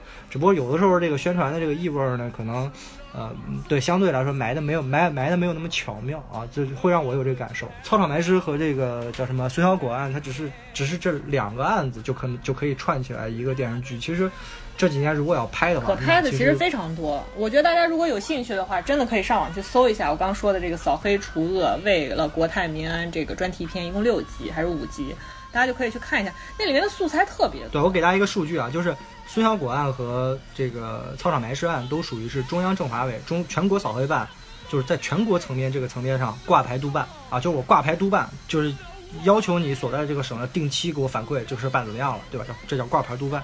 像全国层面挂牌督办的这个案件呢，这个影视剧里实实际上就是两个。全国层面三年来挂了多少件？挂了一百一十一件。妈呀！只是全国层面的，在省级层面啊、呃挂牌督办的有多少呢？有一千九百五十四起，啊，所以大家可以看出来，这个其实你要做的话啊，这个生活远比艺术精彩啊，一定是这样的。很很多很多这种案件，其实完全都可以拍成电影。刚才最开始深深也说，啊，扫黑除恶离我们有多远啊？其实离我们非常非常近，对吧？除了你日常可见的标语以外，我就给大家举一个案例，什么呢？去年还是前年的时候，哎，我一个同学给我发一微信，说公安局发了一个通告，就是敦促以谁谁谁为首的这个黑恶势力成员投案自首的这么一个公告，就是把列了几个人，说这几个人还没有到案，你们赶紧过来，你这黑恶势力。哎，我一看这个谁谁谁是就叉叉叉为首的这个叉叉叉是谁呢？这是我高中同学啊，啊！是我们学校高中同学，同 对对对，妈呀！一九八七年出生的一个 一个一个帅小伙儿啊。他干啥了？其实他的这个案子就属于是非常典型，刚刚我说的恶势力。大概问了一下这个在老家的同学，他犯了什么事儿？呃，在邯郸，比如说开了几个黑汽车租赁公司啊，这种都属于还比较低级的。他干嘛？其实说白了就是放就是放贷，因为放贷就有催债，他这个催债的过程中可能就雇了很多这种刑满释放的人员，暴力催收，对，暴力催收、暴力催债，把他这个给打掉了。就我今儿还还真的特意查了一下，你看那个剧里边马帅死，他不是以心肌梗塞来死的吗？最后大家查出来他是什么蓖麻毒素是吧？我啊，毒杀是蓖麻毒素。哎，我当时我还看了一下，我说，哎，这个蓖麻毒素是个什么东西呢？大家知道吗？蓖麻这个大家都听过是吧？就是这种很常见的植物嘛。蓖麻我小时候有抓过，抓完之后整个是两只手就是有千万根刺在扎你，呃无论是拿凉水冲还是怎么样，那个感觉都缓解不了。呃，二零一四年的时候，有一个男的向奥巴马寄了蓖麻毒素的信件，获刑了二十五年。啊，我看到过这个新闻。这个啊蓖麻毒素，我看到的资料啊，这网上是这么说的，说，呃，大概五百微克可以杀死一个成年人，呃，毒性大概是氰化物的六千倍。哦，比氰化物厉害这么多。它是无色无味，所以这个不太好查。最有名的是在一九七八年啊，是一个保加利亚的持不同政见者、小说家和剧作家流亡伦敦的叫马可夫马科夫是啊，这个人就在他这个去 BBC 上班的时候，感觉什么大腿上啊有有一个针，然后他转过身发现有一个男的正在捡起一把雨伞，当天晚上他就高烧，过了大概三天死掉，啊，极端痛苦。深深爷爷能活到现在真不容易。对，我也觉得，我是没有截肢，大脑受损了，应该已经啊。对啊，反正是这个这个案子后来号称是啊，这是克格勃当时的一个著名的暗杀事件那跟。氰化钾一样嘛，嗯，对，所以这个事件呢，我觉得这属于是艺术创作啊。一般来说，我们的暗杀应该用不了这么高超的手段。有点太偏门了啊。但还有一个问题就是，其实我我就是刚才吴杰老师给大家讲了这么多，实际上就是想告诉大家，这个电视剧虽然剧情啊架架构啊，作为一个影视剧可能不是特别经得起推敲，但是大家看到的里面的大量的细节啊，都是和真实的这个督办、真实的这个查办的过程中，他们是如何工作的，是息息相关，几乎是完全的真实的还原了。我就特别想知道，比如说像一开始中央督导组作者考斯特啊，从机场要到市区，在这个过程中呢，对标操场埋尸案那位死者他的妻子啊，翻越了这个高速公路的栏杆上来，想要拦车举报，然后不是被那个祝你平安的洒水车给杀了嘛？这个时候我就特别想问。你像这个督导组，其实当时已经交代了，他们本身来这个绿藤市就是想重启十四年前所谓的那个麦自立案，实际上就是想重启那个操场埋尸案，以那个案件来绿藤市进行打散破网的这个行动啊。那他们通常来讲，这个如果要是对一个案件，不管是刚你你你刚说的，就是挂到全国的，还是挂到省级的这个案件，想要展开这个调查的程序的话，是必须先要接受到这个。比如说某一个案件的这个上访啊，比如说大家看日常生活中啊，要是看到有这个违法乱纪啊、黑恶势力的这个行为，你想要举报，通常有哪些渠道？是不是你就得写信给指定的人？你不认识人，是不是还没办法举报，没办法上访，还是怎么样？不需要，因为现在全国有一个呃就是扫黑除恶的一个网站，专门有一个网站，你直接在网站上提交就可以了。他们是不是必须要接到这样的上访，才有可能重启这个案件，才来启动这个调查程序？以及这个调查程序，如果通常他们来的话，大家看到那个电视剧里面是在这个我不知道是在市政府，还是说他们租下来的一个特别的场指定的场地，打开了一屋子的卷宗，然后准备开始展开调查。我们也看到，就是他实际上也是暗中的通过这个刑警人员，然后去做一些最基础的调查工作。那他们的这个调查这个我程序大概不是特别清楚啊，因为没有跟过这个督察组。但是呢，一般来讲，其实这种的，就是下去巡查、巡视也好，或者说什么也好，呃，就你拿巡视为这个例子去援引的话，其实都是这样的。就是在下去之前呢，一般来说，他会掌握一些线索。啊，他会掌握掌握一些线索，不可能说我两眼一摸黑的我就直接下去了，这这是绝对不可能的，下去肯定是被人蒙了，对不对？比如说你拿纪委来举个比方吧，对吧？你过去以后呢，假设是中央的巡巡视组、巡查组，他一般来说去到当地以后，他首先会公布自己的这个联系方式。我们最近就在这儿，这个督察也好，巡视也好，我们就在这儿，是吧？那社会各界他会发一个公告，他首先会跟这个省委省政府一块儿，主要是跟省委开一个会啊，开一个这个动动员会啊，这个中央中央组的人和省委书记都会到会，然后呢给这个省级的干部开开这么一个会，包括各个系统的都都在里面，主要是纪委系统和政法系统都会都会在里面，然后呢开这个会说明这个情况之后就发出这个公告，我们进驻了，完了以后公布自己的啊、住址、邮箱、电话，啊，就是你可以通过信件。啊，电话或者说是当面来的这个来这个上访，或者去当地最最有名的一条河河边儿找我们。那还不如击鼓鸣冤的。那那很难，那很难，那你那你得碰了。然后通过以各种各样的这种办案的方式，比如说像谈话、函询，是吧？一般来说，一个地方它只要存在问题，它肯定会一直有人告，不管是老干部告这个现在的干部，或者说是这个呃司法案件的这种蒙冤者，是吧？他会也会不断的这种写信上访、写信上访。我了解到的，其实在当地，就是比如说你去到某一个地方，有些人他会为了掩盖这些事情，他会专门去拦这些人，就把这些人拦在这个督导组或者是巡视组这个宾馆之外，就是拦截啊或者上访这种人，他不一定是黑社会，不需要，对吧？比如说某个领导，他可能害怕自己的某个事儿被暴露，是吧？他可能就布控一下，比如说，哎，派几个人，你去把这几个人给我盯好了，是吧？让他们出去旅游也行，或者把他们这个关在家里，给我看好了，不许出来。其实很多大案嗯要案都是在进驻之后发现的线索啊，孙小果案也好，操场埋尸案也好，其实都是我印象中啊，都是这个督导组进驻以后孙小果案是他们进驻了之后，然后看那个卷宗，就说这个孙小果不是已经判了死刑了吗？怎么又出来了啊？没错，都知道啊，中央发布的有这个党员领导干部纪律处罚条例啊，但我觉得大部分这个听众小伙伴里面，可能大家都不是特别清楚。比如我们经常看到所谓的党员领导干部，是是不是说他要先处理他违纪的行为，那当然是这样然后再去处理他违法的行为。如果说他这个是不是违纪的，通常都会违法，还是说那比如说有的这个官员他可能就是违纪，那违纪对他的这个严重的话，大概会有多严重？他这样的然后真的会对他产生影响。就我们现在来讲，一般说叫纪在法前啊，党纪严于国法。啊，这个是经常能听到的两句话，就是纪律一定是要比法律严格的，因为法律它是一个最后的底线，最低底线。罗翔也讲嘛，是吧？这个法律是最低的道德，对吧？就是你不能违反法律，你违反法律，那这人还有什么道德可言呢？对吧？啊，他没有道德可言。其实，呃，某种程度上，呃党纪它就是在纪律层面上对对一个人的行为呃举止，它进行一些大量的这种约束啊。其实，呃，如果大家看通报的话，就是有些人他可能比如说是涉嫌违纪。或者涉嫌严重违纪，有的人他可能就是涉嫌违纪违法，或者叫涉嫌严重违纪违法。一般来说都是，尤其是党员领导干部，他肯定是先走完纪律程序。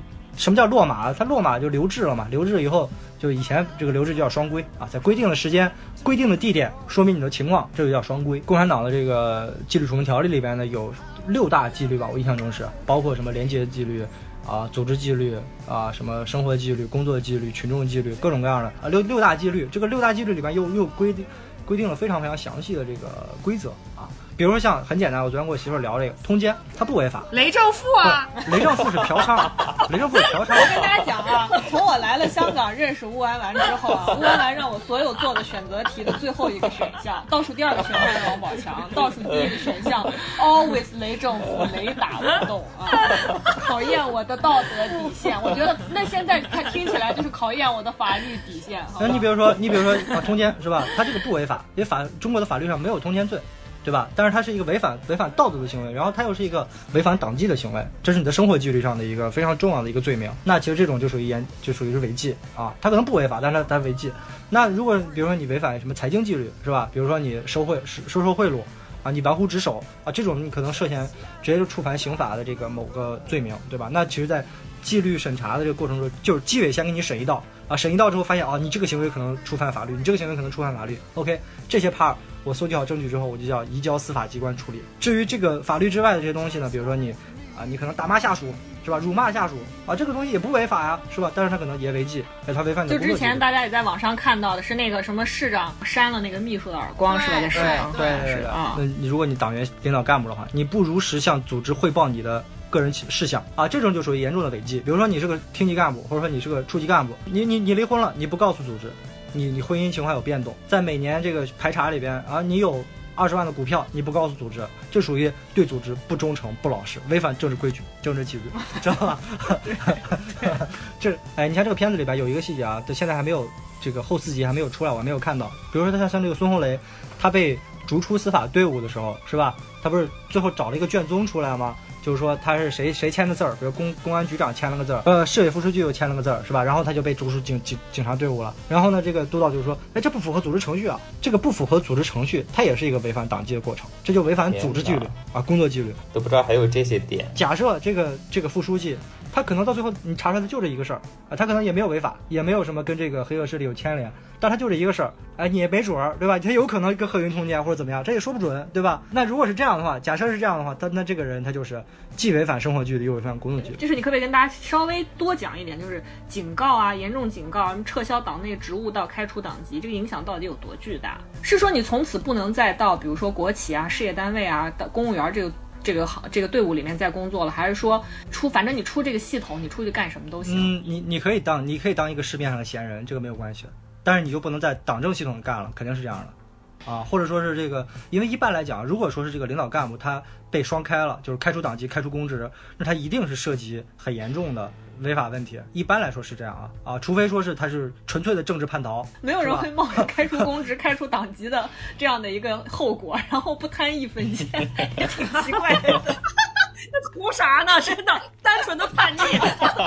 昨天我跟无忌聊天，还会讲说，我说，哎，会不会有一个人就他纯就是好色爱嫖，他就是不贪钱？然后无忌说，应该不存在这个问题吧？他爱嫖，一定爱钱啊。就是你就如果经常看这种通报的话，你会发现什么权钱交易、权色交易是吧？玩忽职守，什么利用职务便利，什么这些，他都是都是完全搅和在一起了啊。至于说什么警告、严重警告这些的，可能就是比如说你在官员。提拔的时候啊，像严重警告或者警告，可能就是两年之内他不允许提拔。这个片子拍的是这三年，对吧？就二零一八年到二零二一年这三年，其实呃，当然这也是十八大以来这个呃叫什么高压态势的一个延伸，就是先是反腐败啊，政法系统扫黑除恶啊，环保系统也是中央督导，这两天又是这个政法系统在全国整顿，是吧？多说一嘴，这个大家这两天可能看新闻看到这个政法整顿，那为什么政法整顿？其实也很简单，你像孙小果这种案子是吧？像这个贺元啊或者什么这种这种级别的这个公安干警，他这两年其实落落马的处理的也挺多的，而且政法系统呢又是一个特别政法就管公检法嘛，司法、执法、立法它都管。这个过程中呢，就是呃你必须要把这个刀把子握在党的手里嘛，而且要握得稳。一旦司法领域它出问题，它它它它是一个啊根本性的问题，是吧？那个谁不是经常说嘛，有个什么英国哲学家说。啊，一次不公正的判决是审判了整个河呃，是污染了整个河水的源头。法律它是最后的正义。那如果你最后的正义这个这个点它都没有办法保证的话，它其实对整个政治生态也好，对整个社会公平来讲，它它它的污染的这个程度是非常高的。像孙小果案这个典型案例中，出现了很多很多的情况，比如说像打招呼说情的、违规减刑的、不立案的，是吧？这个证据造假的，啊，什么违规的取保候审的、保外就医的。什么纸面服刑的？这两年这种新闻特别多，是吧？比如说内蒙有一个人，我记得就是他判了个死缓还是什么的，然后纸面服刑，就是他可能在档案里边他在服刑，实际上这个人根本没有。那孙小果那个案件不就是吗？他是九七年已经是死刑了，对，然后后面改判是死缓，死缓一改判又改判二十年，对啊，然后又减刑到二十年，后面就逐步减刑，最后只只是在监狱里头待了十二年就出来了。对，包括去年那个北京有个案子也是这样的嘛，有一个人不是在超市门口有个大爷让他戴口罩，他不戴。然后他把那大爷打死了，记得那个那个案子吧？是吧？这个人也是个死刑犯，这个人也是个死刑犯，他是个他是个奸杀还是什么的一个案子，强奸案吧？啊，强奸把强奸致人死亡的这么一个人，然后也是不断的减刑，不断的减刑，包括你像这个在监狱里边给他搞个什么什么重大立功立功表现，对，也就是说在这个司法的链条中，他因为司法的链条特别长嘛，是吧？从这个人的。立案、调查、拘留，在哪个看守所？这个看守所条件好，那个看守所条件不好，这个环环相扣，环环相扣。然后到你起诉的时候，到你起诉的时候，是吧？我以什么罪名起诉你？审判的时候也是一样的啊，因为量刑它有的时候有一个空间嘛，是吧？比如说最低五年，最高十年，或者最高二十年，或者最高死刑，有一个比较弹性比较大的一个呃自由裁量空间，是吧？还有什么自首环节，是吧？什么重大立功表现，包括你像在监狱里边服刑的时候也是一样的。科技发明啊，它都是可以做这种减刑啊、保外就医啊、取保候审啊，什么各种各样都可以，对不对？大家看那个孙小果案子的时候就有感受，就是我靠好，本来大家都以为是个绝对是个特别大的老虎，是吧？才能才能只手遮天的做这么多事儿，但其实不是的，但其实不是的，他就是那个那个他妈叫孙鹤宇吧，是个女警，对吧？她在九几年的时候，她已经是三级警警督了，就她可能比一般的那个。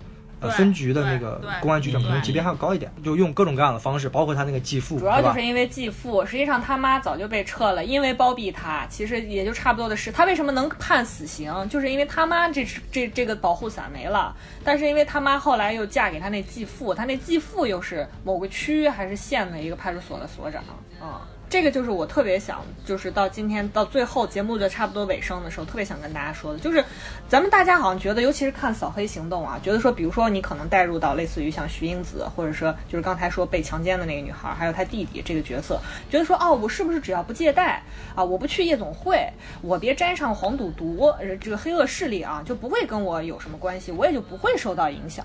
其实今天我们在准备这个节目的时候，无忌给我看过一篇，就是关于县域黑社。社会组织势力的一篇文章啊，是武汉大学的教授吕德文教授写的啊。然后这吕德文教授在这个里面就提到了几个观点，我觉得特别的一语道破里面的一个很重要的问题，就是我们在今天节目的开头跟大家说，到底扫黑除恶离我们有多远？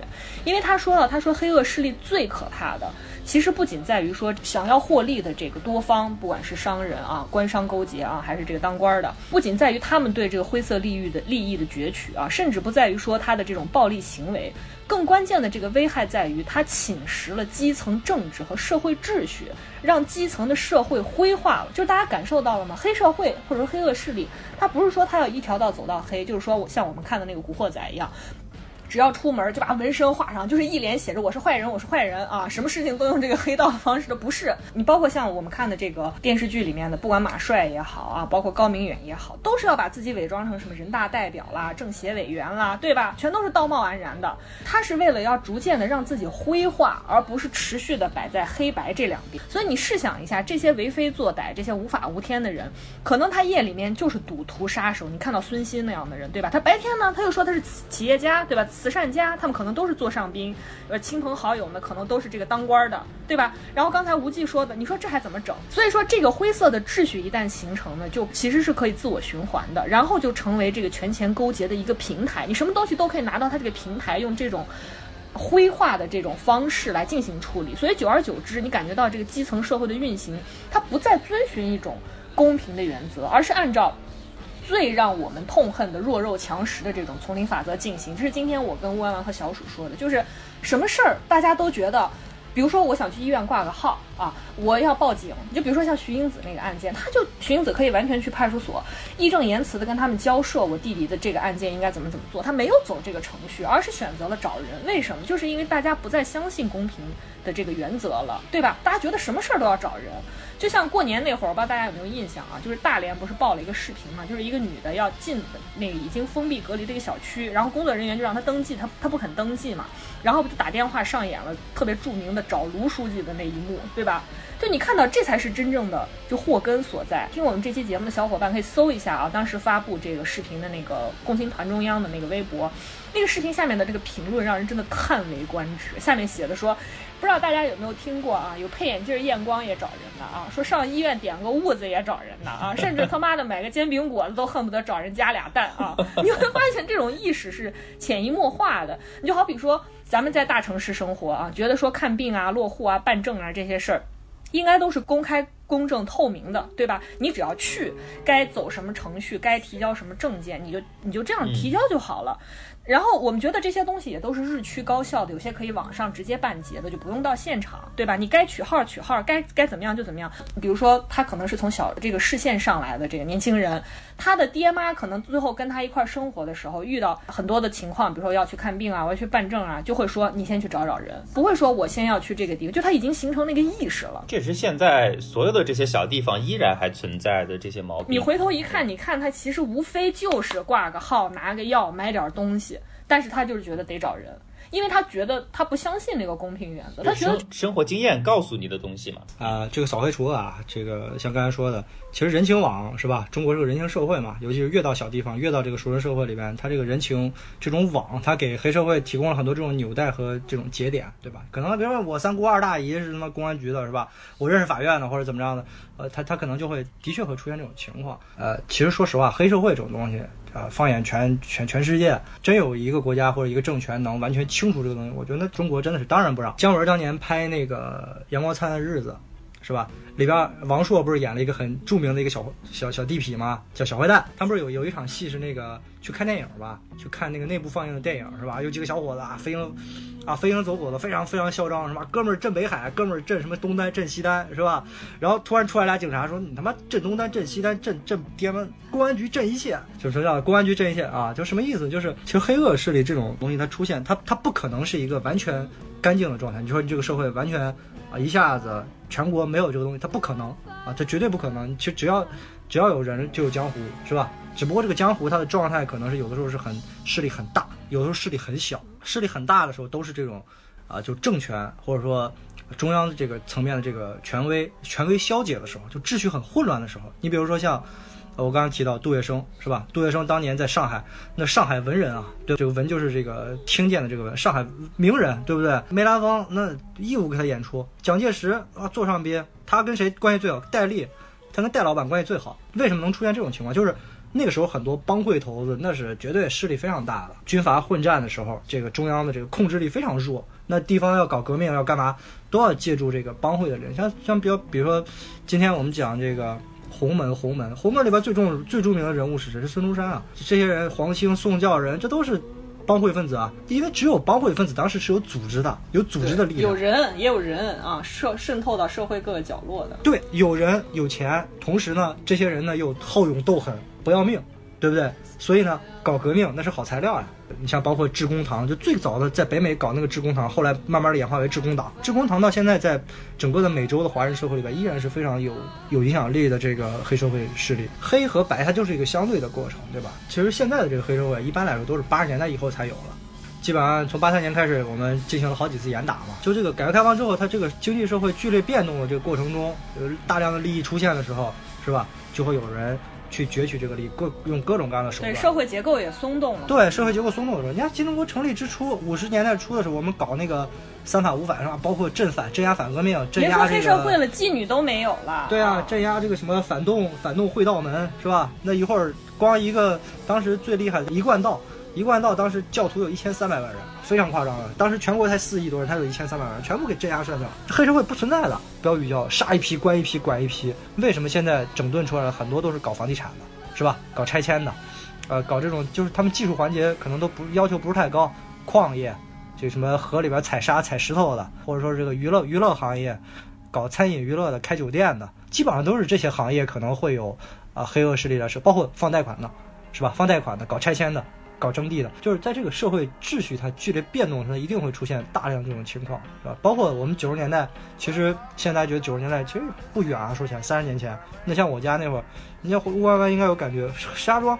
那石家庄黑恶势力多了，对不对？你说你你妈你混哪一片？你混火车站的，我混什么红城路的，我混红旗路的就是孙。红雷当时演的那个什么周华强对不对？华强，嘛对，对不对？那强子，就是嗯，对对对，对它它是有个历历史的这么一个过程，包括像当年很很著名的一个现象，车匪路霸。你说这个车匪路霸，这是全国普遍的一个现象。哇塞，那个时候我们家四省交界，旁边就是国道，周围都是从山西过来运煤的车，那长途司机 经常被 我被围包围了。司机经常被被讹钱啊，是吧？你说这些人有多坏多黑，他不至于，他不不是说我把你这车给抢了杀了我们。介绍过的《双雪涛》里面，双雪涛都有很很很清晰的这个这个这个细节在描写哎，我我就啊想说这个，就是你像你像这个车匪路霸，你看可能就是一个村儿是吧？拦个我把这个树砍了，把路拦了，你给我个钱，我就让你过去。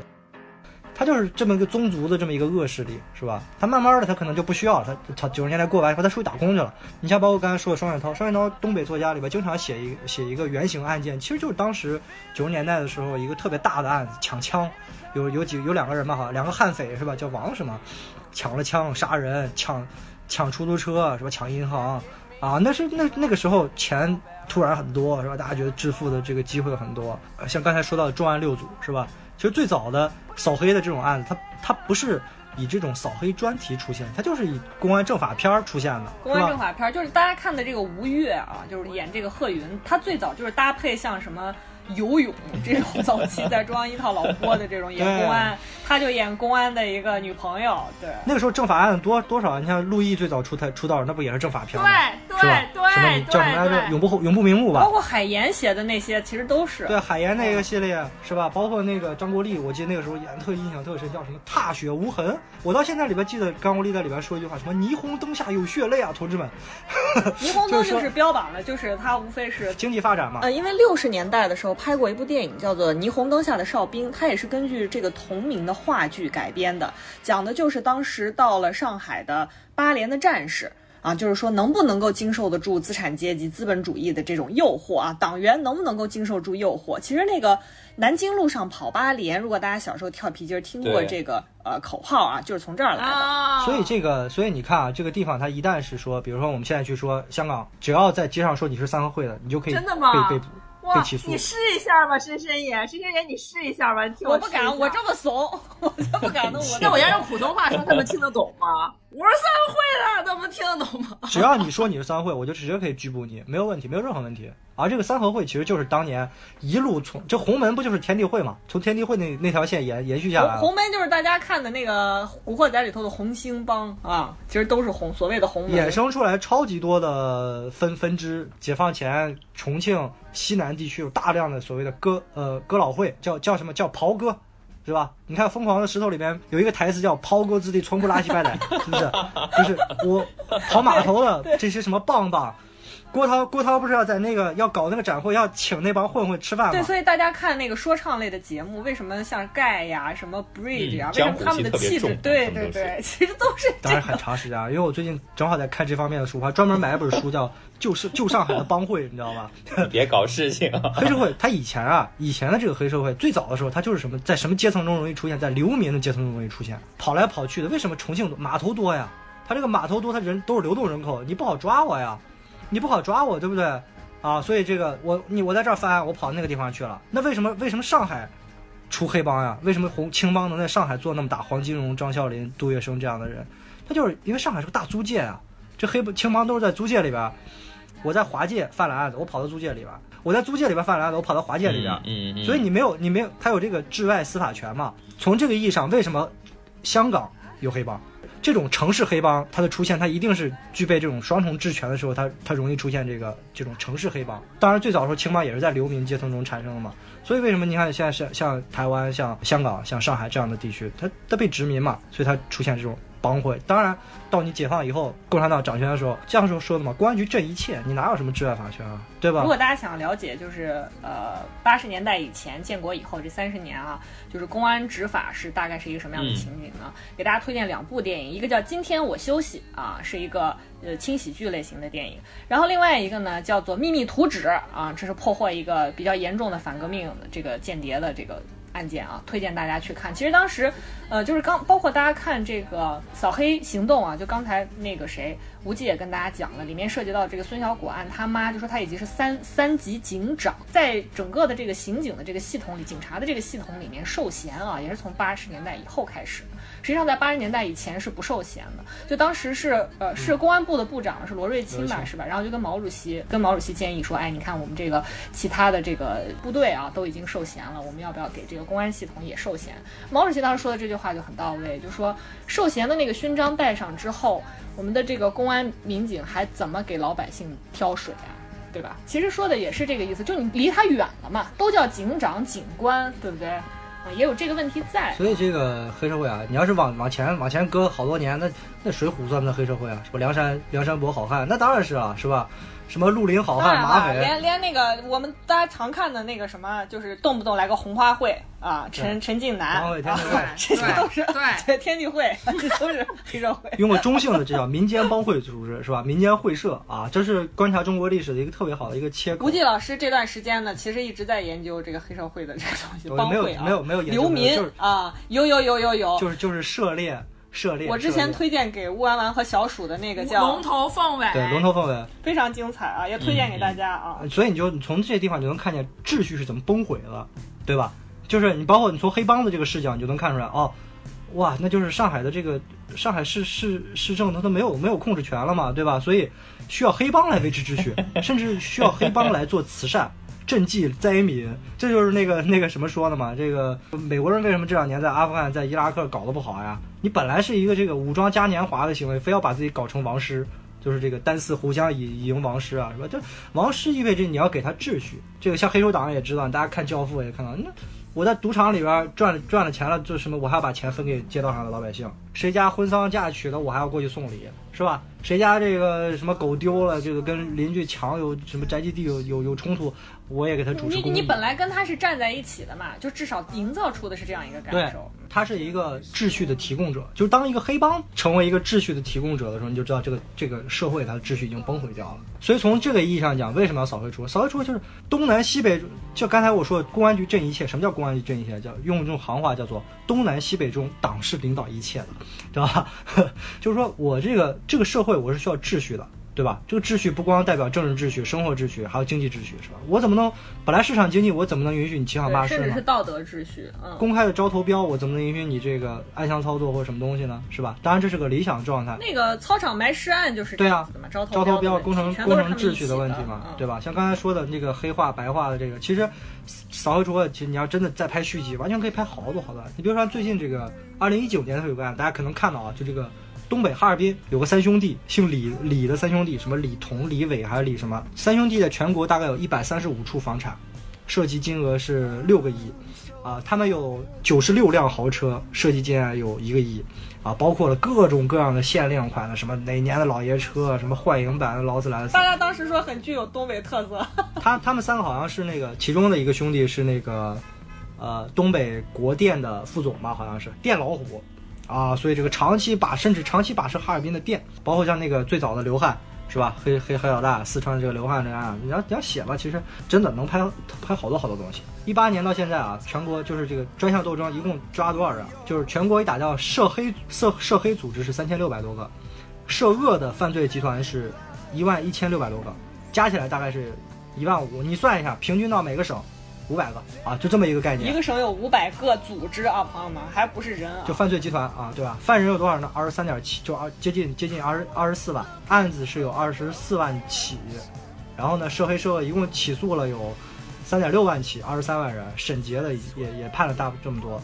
更关键的后边一个数据叫做带动破获二零一五年以前的陈年旧案八万多起，啊，其中呢命案积案两千六百六十九起，操场埋尸案这样的有两千六百多起，涉涉及人命的就两两这么多，你知道吧？保护伞大概查了有十一万五千九百人，农村里边有这个集团涉黑涉恶的加起来是五千二百多个，啊，村霸三千七百二十七名村霸，大家算一下，一个一个省大概一百多个村霸，道不远人，你知道吧？这个离我们身边还是非常非常近的，因为这个东西它可能像刚才说的，它可能就是。你比如说像我们我我们这个这个这个吕德文儿，因为吕德文是我非常熟的一个学者，是吧？他就说在调研的时候，他就湖南某个地方，哎，就这一个地方的米粉儿比周围的县贵两毛钱，啊，就这么一个小事儿，一调研是什么呢？就是涉恶团伙控制了这个这个地方的米粉儿不是是酸豆角的供应，我还以为是米的供应呢。这个地方的酸豆角就比就比周围贵两毛钱。你想想，那个地方全部每天早上都是粉儿啊，都是粉儿，都在吃粉儿啊，两毛钱你也买不着吃亏，你也买不着上当，你也感觉不到，对不对？但是呢，你感觉不到，你比如说周围你吃一份，比方说五块钱，我这五五毛二，五毛五块五，你你感觉不到呀。你看，大家就从这里边抽成，所以你看这个黑恶势力团伙还是很有技术含量的。长此以往，也就是说形成了很有效的这个对啊，对啊，对啊，对啊，跟因为现在你也很难出现说像呃什么三合会啊，什么黑日本的那种什么，包括台湾的那种什么竹联帮啊，你很难出现这种大的。你开玩笑呢？你当我们的公安干警吃素了，这绝对不可能，对吧？不不太可能，它一般都是这种呃地域性的，比如某个老板他通过这个为非作歹，然后。呃起家了是吧？起家了之后又把自己洗白，然后不断的滚这个利益是吧？基本上都是这么一个套路嘛。他可能是跑长途是吧？跑公交，跑什么大巴，也可能是搞房地产，也可能是开洗浴中心是吧？他可能就是慢慢慢慢的从这个里边然后起来，起来之后像刚才咱说的，当什么人大代表啊、政协委员啊，然后再不断的繁殖自己的这个势力。说白了，基本上就是这么一个灰色的一个状态。所以一方面就是刚才跟大家说了这么多，就是一个一个是让大家感受到，就是这个东西离咱们很近啊；一个是刚才吴极老师说的，要么你吃完粉儿啊，都跟它有千丝万缕的联系，那是里头的那个酸豆角，你哪知道呀，对吧？扫黑风暴里头。买根黄瓜贵一点钱，你根本没感觉，对吧？然后另外一方面呢，就是你也看得到，就是刚才吴杰老师给大家罗列了那么多的数据啊，包括他整个的这个调查程序啊，然后整个的这个立案过程，然后包括重启再审很多的这个鲜活的案例，你也感受得到，就是只有中国对这个扫黑除恶是有巨大的决心和风暴式的这种行动。关键是他有能力。其实这个跟为什么我们防疫能有很好的收效是一样的啊。对，然后这个就是我们为什么会呃之前跟大家讲过，像《山海情》，想跟大家说，扶贫也是一个全世界的奇迹。另外一个就是扫黑除恶，也可以这么说啊，只有中国能做得到这件事。你就包括现在那个美国，我记得前两天看纽约还有个黑帮呢，嗯是吧？纽约黑帮多了去了明。目张胆的这种组织，那 很正常，又是意大利人对吧？我估计是意大利人过来意大利啊，意大利、爱尔妈妈兰人是吧咪？呀关于这个黑社会，国外这个黑黑社会的这个运转机制啊，可能当然有演绎的部分啊。乌安完一直在催促我去看这个《浴血黑帮》啊，如果大家有兴趣，可以在评赶论区紧看吧回复我真的啊。就是说，在中国，它肯定有各种各样违法乱纪的事情，是吧？包括像毒品的这种交易，是吧？我们看那个破冰行动，不也是这种案子吗？也这种题材的电视剧吗？对吧？就在广东海陆丰那个地方，是吧？包括这个刚才说那个藏枪的时候，我记得我以前写文章，就中国警察网上有一个文章，就是揭秘，就是民中国的几个民间制枪黑窝点啊，有三个地方：青海的化隆县、广西的合浦县、贵州的松桃县啊。这地方你去这个地方，我靠，那个村里边那个标语都不是什么要致富先修路，都是他妈贴的什么一人制枪全家端掉啊，都这种，你知道吧？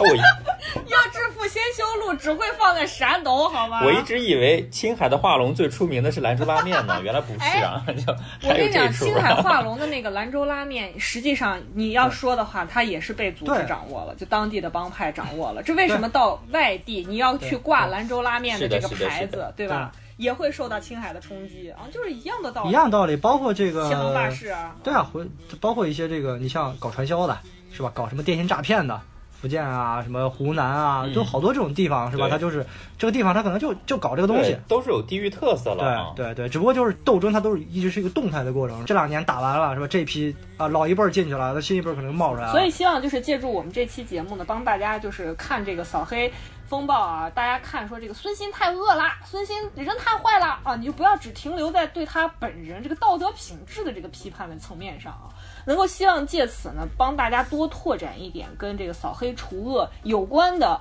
各种各样的问题，我们希望把大家的眼界打开，带给大家更多的信息。如果能够开启你的思考，让你去对这个东西去主动获取更多的超过我们节目以外更多的认知，那我们觉得我们真的是功德无量了啊。我最后我最后最后最后最后说个小故事，就是像这个这个片子里边有这个杨东啊，大家不是最后突破他的时候是通过他母亲的那条线去突破他的嘛，是吧？一说哎软下来了，其实这个在正常的办案子中是一个非常非常常见的。打亲情牌吗？对，打亲情牌啊！我们一个同事，非常年轻的小同事，九九几年的一个小姑娘啊，我那个当时中央政法委有一个活动，说、嗯邀请我们过去跟他们一块儿去采访那个扫黑除恶啊，去地方看看他们怎么判案子的，办案子的。然后呢，这小姑娘一句话就把这黑老大问哭了啊，满脸横肉的黑老大啊，怎么问哭就其实就很简单，就说了一句，嗯、那你犯这么多事儿，你你老婆孩子怎么办啊？这黑老大，我满脸横肉，一下就哭了，哭的不行了，在里边，你知道吗？这个在里边是很很常见，就大家到最后其实，嗯，家庭肯定都是最后的防线。这些人进去以后，他他一时半会儿不撂是吧？不愿意说，不愿意吐，那是，那确实是有这个组织性质在后面。你如果在里边什么也不说，老大可能在外头还罩着，就把你的家人照顾得很好。你在里边什么也说，你以后出来那还怎么混？是不是被报复的很惨？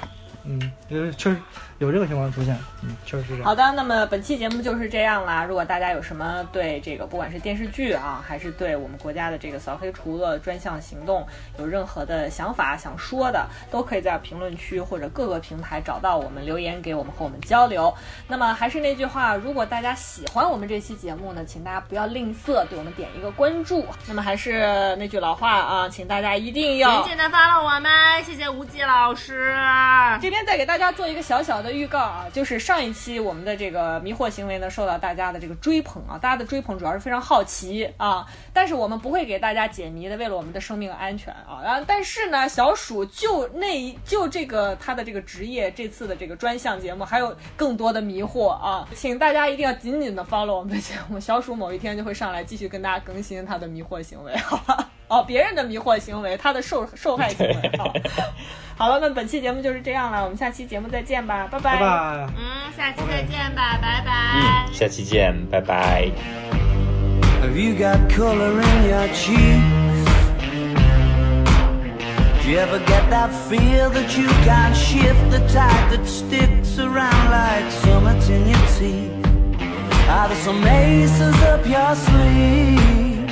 Have you no idea that you're in deep? I dreamt about you nearly every night this week. How many secrets can you keep? Cause there's this tune I found that makes me think of you somehow And I play it on repeat Until I fall asleep Spilling drinks on my settee Do I wanna know If this feeling flows both ways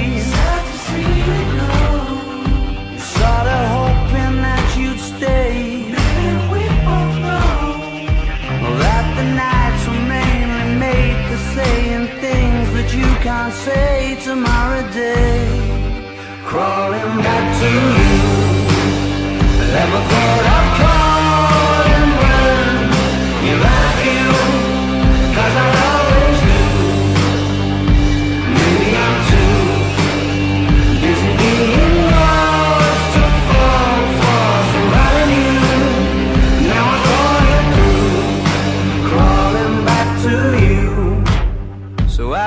got the goods?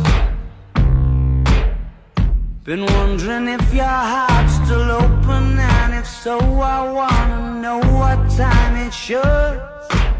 Simmer down and poker up. I'm sorry to interrupt, it's just I'm constantly on the cusp. I've tried and to kiss you. But I don't know if you feel the same I do.